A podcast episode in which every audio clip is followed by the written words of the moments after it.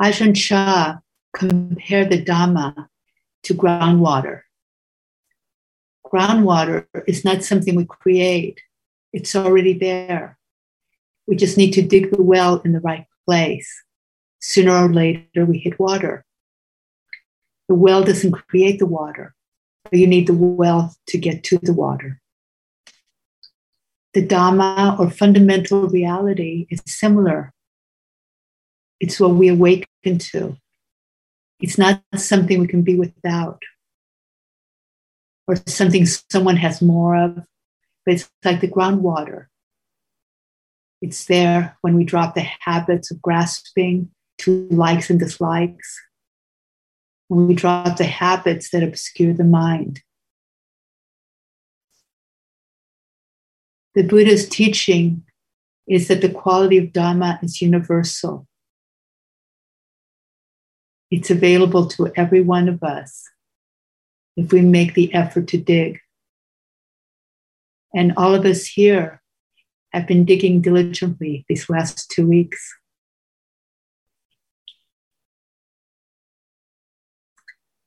These 12 steps of liberative dependent arising are a description of how the fruits of practice lead naturally to liberation, which is the aim of this practice. Each step is a fruit of practice. It's, it comes from the previous step. When we see things as they are, we become disenchanted with the idea that there's anything worth clinging to, which weakens our tendency to cling. And as we've been talking about the last few days, clinging begins to fade away. When things get thin enough, faded enough, they can fall away. When we're bound by a chain, if it's thin enough, it can finally break free. And when our tendency to cling has faded enough, then it's fully dropped. This is the complete release of clinging, of liberation. It's a profound shift in the heart. It's complete peace.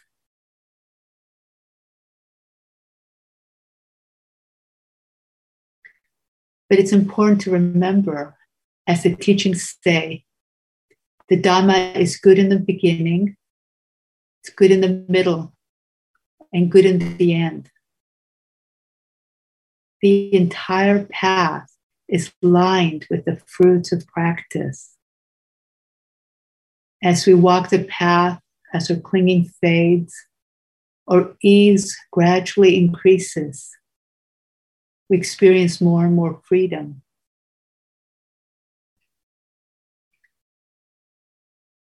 The Pali, the Pali word often used for liberation is nibbana. It can mean to go out like a fire, to cool. One way of saying it is to extinguish the fevers of greed, hate, and delusion within us, the three roots of suffering.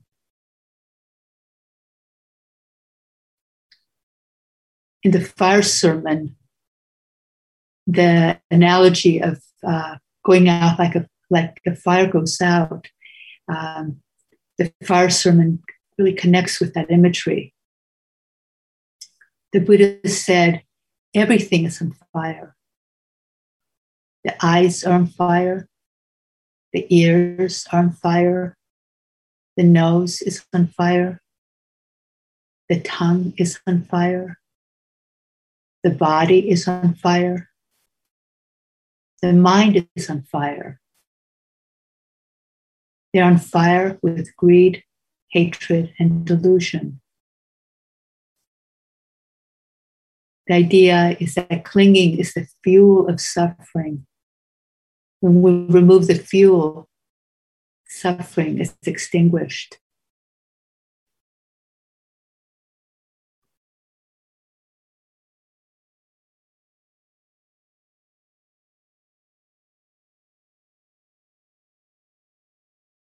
Another word that's uh, used sometimes for nibbana for liberation is the unconditioned.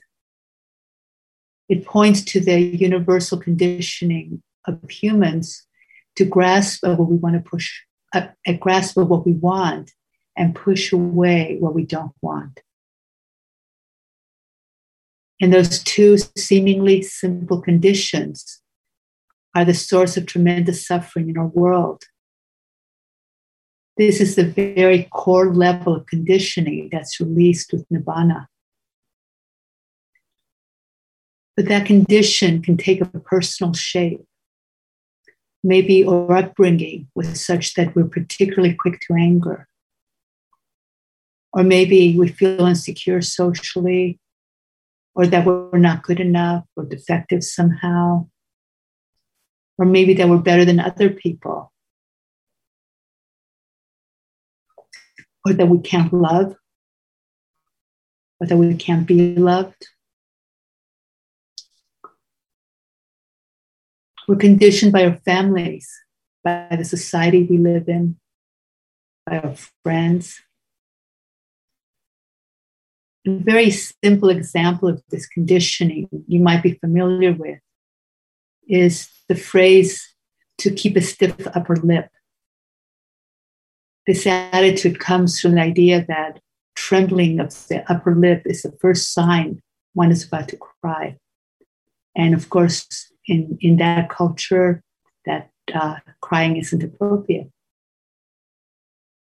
Someone who grows up in surroundings where that's the norm will most likely follow that example until it's part of how their emotional life works.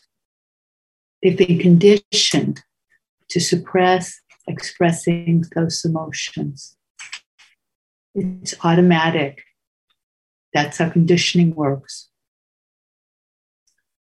it can be helpful when we see these conditioned aspects of our own personalities that they actually are not personal.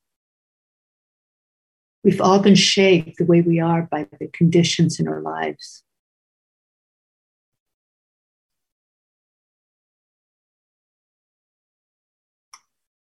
The Buddha focused more on how to be free than describing what it's like if you've never tasted a fruit in your life, and I told you how an orange tastes, it wouldn't really be that meaningful to you. But my enthusiasm about how delicious the orange is would likely make you want to taste one yourself. In a similar way, it's the Buddha's peacefulness, its enthusiasm in teaching the Dhamma, and its invitation to see for ourselves that has inspired the generations of practitioners to walk the path. Another way the path is described is to cross the great water to get to the other shore. This shore is full of dangers and it's stressful. So we cross the water to the safety and ease of the other shore. So the teachings show us how to build the raft and how to row and how to get to the other shore.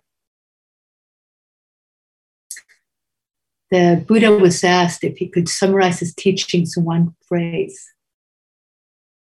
He said, Nothing whatsoever should we cling to. And then he added, One who has heard this has heard everything. One who has practiced this has practiced everything. One who has realized this has realized everything. Nothing whatsoever should be clung to.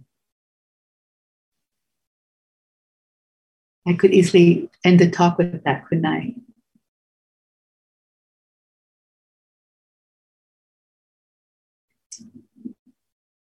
Nibbana is a release. It's like being released from bondage. But it's important to appreciate that some releases happen all through the path. There are things no longer have a hold on us. The Dhamma is good in the middle. And the middle brings us more peacefulness, more compassion, and more happiness.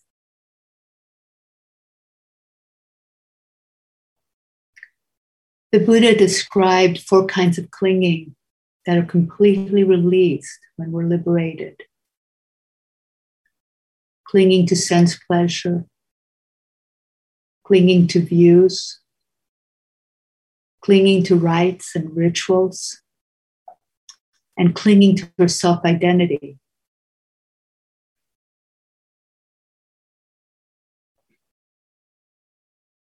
I think what's helpful about considering those four forms of clinging is that how often in our practice do we miss that we're clinging? Do we struggle with something and uh, and try to fix it and, and absolutely miss the clinging itself? As we practice, these different clingings begin to thin, to fade away, though not necessarily in order of priority, not in the order that we would prefer. In my early retreats, I, I used to always spend time reflecting on my intentions before the retreat. And I'd look at what I perceived as my strongest dukkha, my strongest clinging.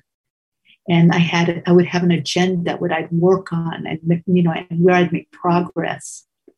But the workings of the deep letting go that comes from practice aren't under our control.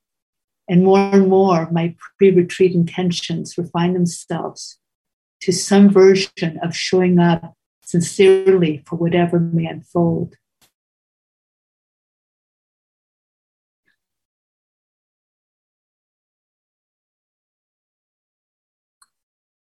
It never really worked out. Whatever my agenda was, somehow the retreat always took me somewhere else.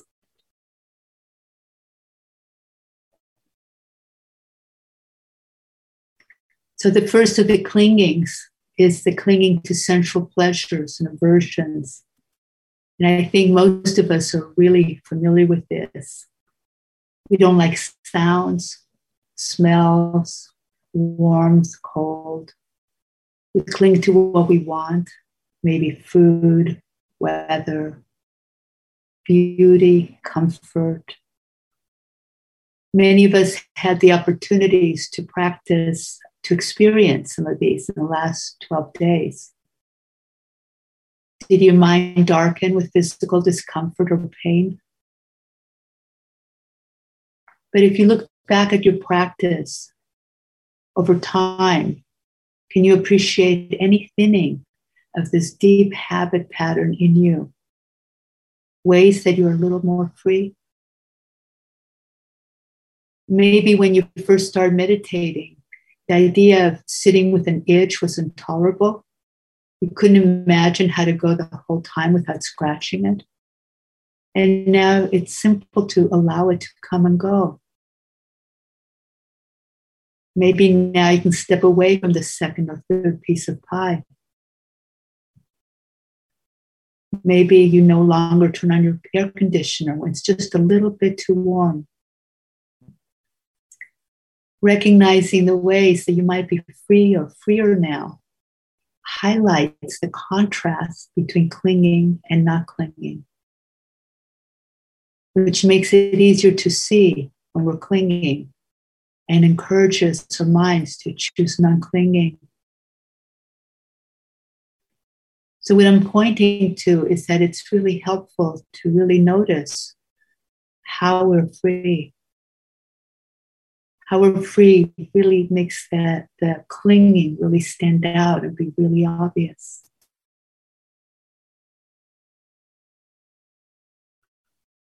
The second type of clinging is clinging to views to what we believe is true. This is the realm of the mind and all its objects, the thinking, uh, the emotions, ideas. We're conditioned to believe our ideas, to believe our opinions. If we grew up in a time when everybody thought the earth was flat, we believed the earth was flat. You know, now only some people believe that. But we do believe our thoughts, including thoughts that are not helpful to us, thoughts that sabotage us in life. We go through life thinking that those who think the way we do are right, and those who think differently are wrong. You know, maybe what you know might seem like a harmless comment that someone has bad taste in food or bad taste in clothing, as if our likes and dislikes are the correct way to feel. Or this is beautiful or ugly. This is good or bad. This is the right way to do it that's the wrong way to do it. On um, one retreat, I had a, my job was as a veggie chopper. And at the beginning of the work period, um, they would, you know, they would put all the um, food up in front of the group that was veggie chopping, and they would show us what to do. And on this particular retreat, they were preparing the raita, uh, which is an Indian dish with cucumber and my job, they told me, was that I would have to de-seed the cucumber, remove all the seeds from the center of the cucumber. And, you know, I was really peaceful. I was very, very present in my body. And suddenly this sense of outrage came up that they wanted to move to remove the seeds and throw them away, just throw them in the trash and and all this papancha generated and um, it was quite fascinating. It was really fascinating how caught i got by my view that um, you're, you're, supposed to eat those seeds. Those seeds are good. Seeds good. Trash bad. Um, it seemed really important. Uh, it took me a while to restrain myself, do not say something. um, a couple of friends of mine, you know, told me about a, intense arguments they were having over how to put the silverware, silverware, silverware away. One of them wanted to always leave it in the dish drainer since they would use it later anyways. Why put it away? The other one wanted it in the drawer. So the spoons would be together, forks together. They'd be easy to find. Just a simple, harmless difference of opinion, right? I don't know if you've ever had a relationship where something like that became became so important. That's the power of clinging to view. As I said the other day, most of us, uh, many of us, would rather be right than be loved.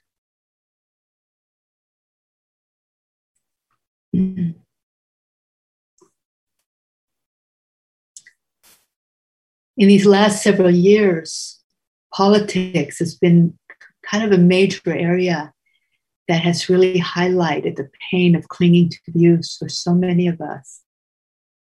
I know families have completely broken up over this. Friends who are no longer friends. The The wise man, mind might see what's wholesome and unwholesome in a situation, but we can do that without adding clinging to the equation, without closing our hearts to the person we disagree with. Can we hold the pain that their belief is hurting, feels painful to us? Can we hold that pain in us and not close our hearts? And is there a way we can just even soften around it instead of hardening our hearts, cutting them off, separating?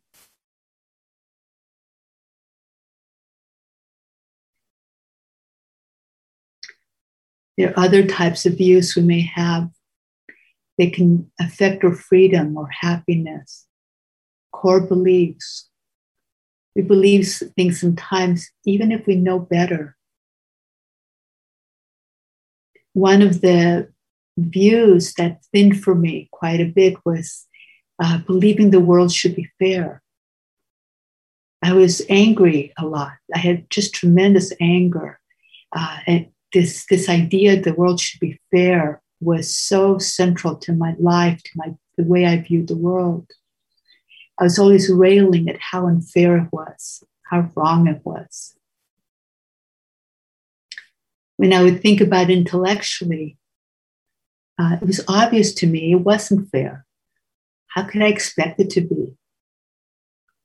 People's lives are motivated by self interest, by greed, hatred, and delusion, just like all of us.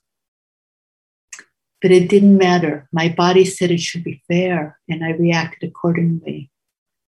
That's the power of conditioning. And over time, that started to ease in me, little at a time. The fruits of the practice, fruits of the path.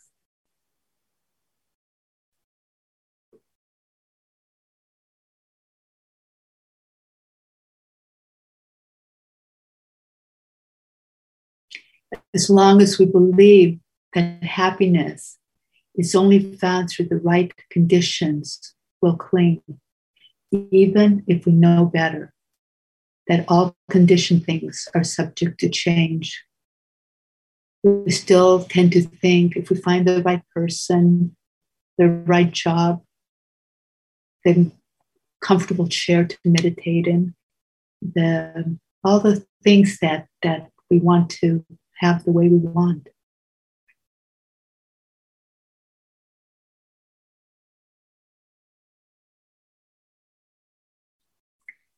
So, can you connect with ways that your heart has become a little freer around your views? You know, at the beginning of my practice, I worked with someone I resented really strongly you know, they had a little more authority than I did in our place of work. And I didn't like the decisions they made. And um, I felt, I never felt comfortable around them. I was always judgmental and contentious. And I never thought that resentment would fade.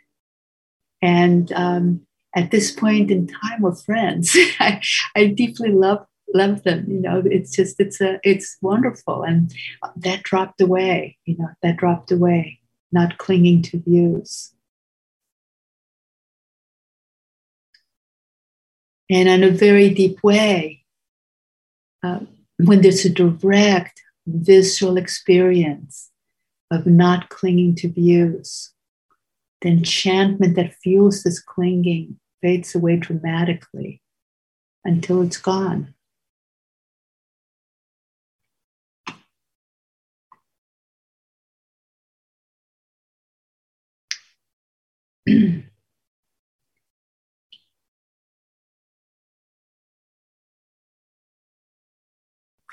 The third form of clinging is clinging to rites and rituals.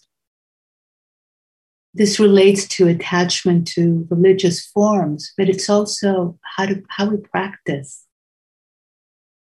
Believing that our way of practicing is correct and other ways are inferior, or that in the opposite direction. Everybody else is doing it right, and we're not. They're all meditating better than me. Or that it's the sitting, or that, or that sitting still is what liberates us, not the letting go of clinging. I've heard the phrase um, if sitting was enough, uh, chickens would be enlightened. And some practitioners get so tied up in knots trying to achieve the jhanas, the deep absorption states, and missing the point that these deeper states come from relaxation and contentment, with being happy where we are, with being at ease, not from striving and, and, and craving. on retreats, sometimes we see the teachers and other meditators, you know, on residential retreats, it's more blatant, um, that they're sitting cross legged on the floor with a very graceful, upright posture, which can be a very wonderful support for practice. But we all have different bodies and circumstances, and it may not be appropriate for, for many of us. And this attachment to having the correct posture has not only caused a lot of suffering for meditators, but I've known people who actually gave a practice, formal practice, because they were taught it was the only option.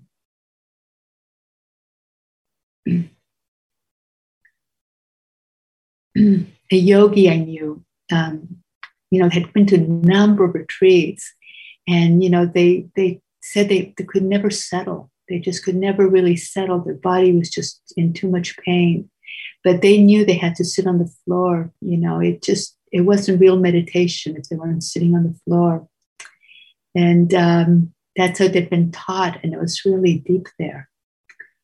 Um, but fortunately, um, you know, this is one of those good luck, bad lucks. A teacher, one of the teachers really hurt their back.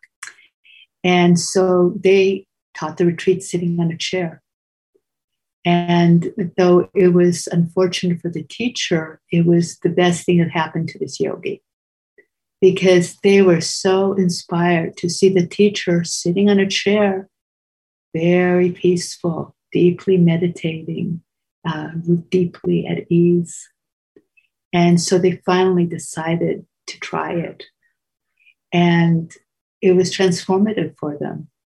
For the first time, they were really able to uh, practice without being at war with uh, the pain in their bodies.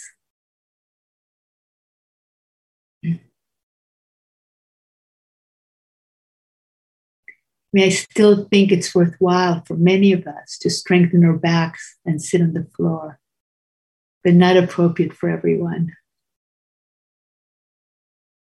Ajahn Lee once commented um, that sometimes people think they're practicing meditation, but all they're doing is sitting like a post. so, mm-hmm.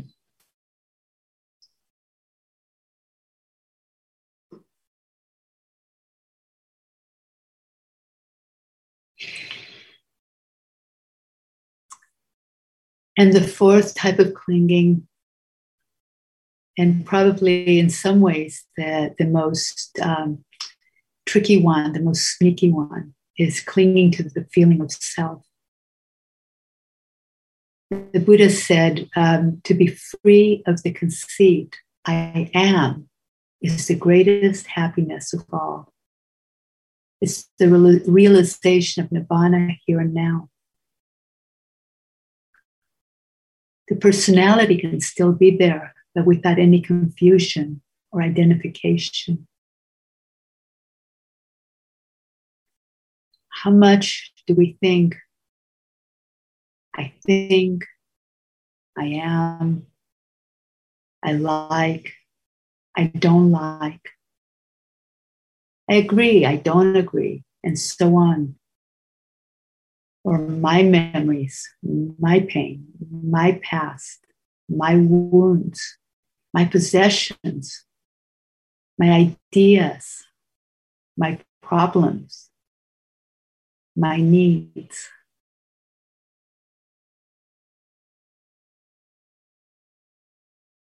And we can also so identify with my clinging especially on retreat when we come up against it. Ah, oh, this is my clinging. Missing the fact that it's a conditioned response and just another object of the mind to watch arising and passing away. No more significant than our pinky. It comes and goes. And as the mind quiets, we begin to step back from this experience of I, me, and mine. And we're able to just see that all that there is is changing patterns of feeling, mood, attitude, sensation, and we can just let them come and go.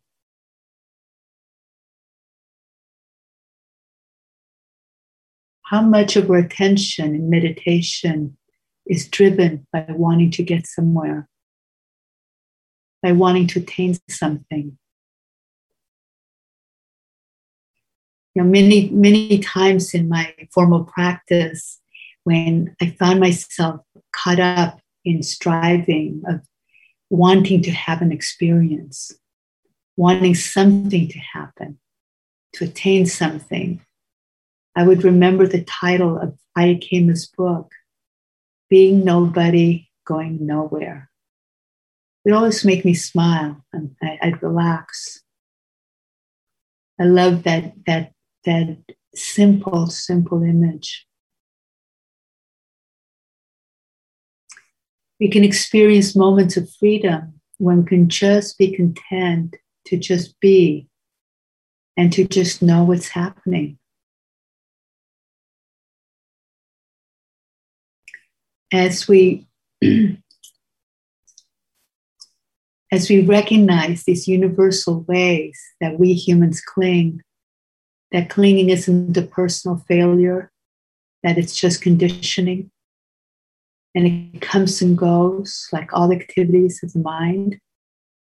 And we begin to trust more and more deeply the natural unfolding of this path.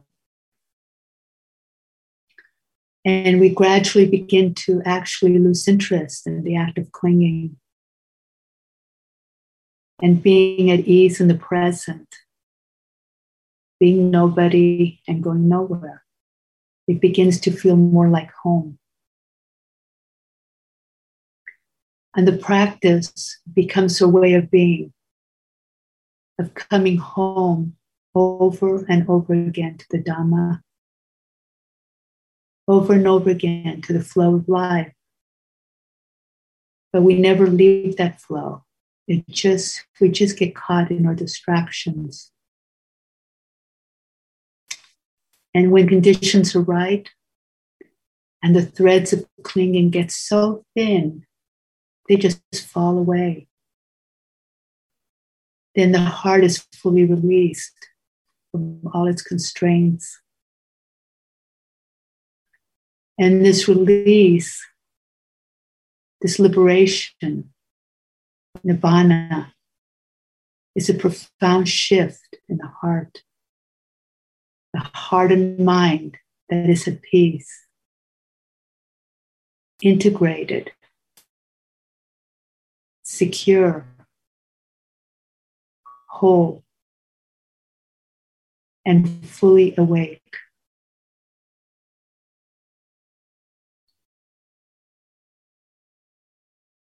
So thank you.